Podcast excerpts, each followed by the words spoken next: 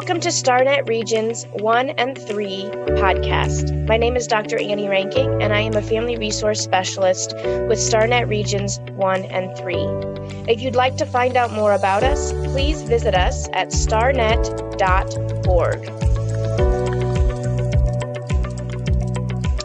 One of the great things that StarNet Regions 1 and 3 is providing in August for four weeks is an active parenting class. This will be the second time we offer it.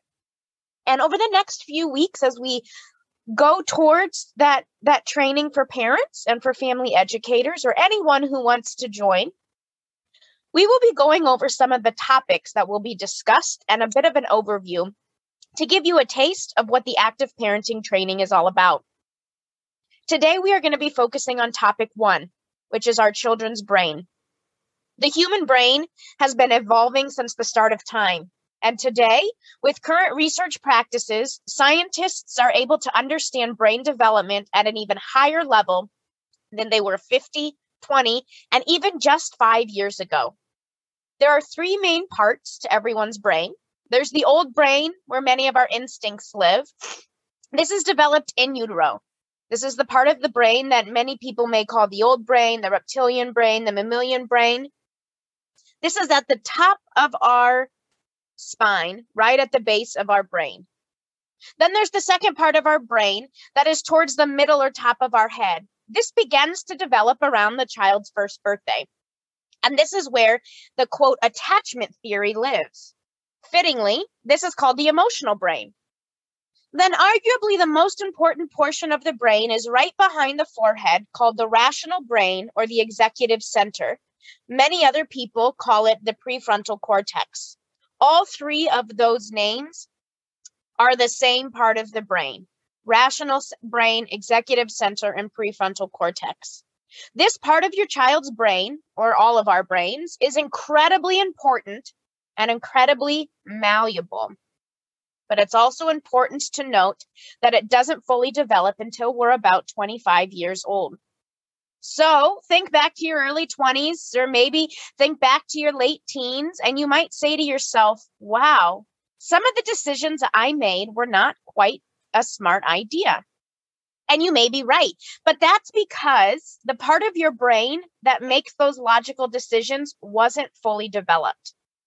Therefore, as parents and caregivers and educators, it's our job to help our child's rational brain develop through interactions, through the role modeling, our nonviolent discipline techniques, cooperation, and patience.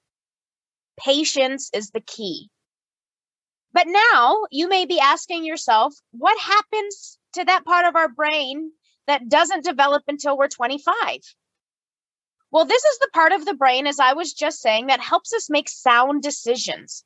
It helps us think through the pros and cons of situations. It helps build empathy and it really helps with regulating our emotions. So, as I said, over the next few weeks, I will be releasing more podcasts to talk through what we cover in active parenting. This was just a taste of the idea or the concept of the brain development. So, as I tell the participants and families and parents and caregivers that attend active parenting, the information that's being shared, you have to see where it fits into your life. If it doesn't fit in now, maybe put it on the back burner.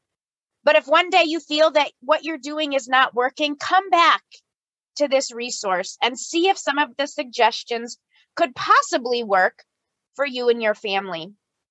And as a note, most of the information that's being shared in these podcasts, and then obviously the training that we do starting in August, is the curriculum Active Parenting, which was written by Michael, Dr. Michael Popkin, as well as including some of our own research that we know is best practice in the early childhood years.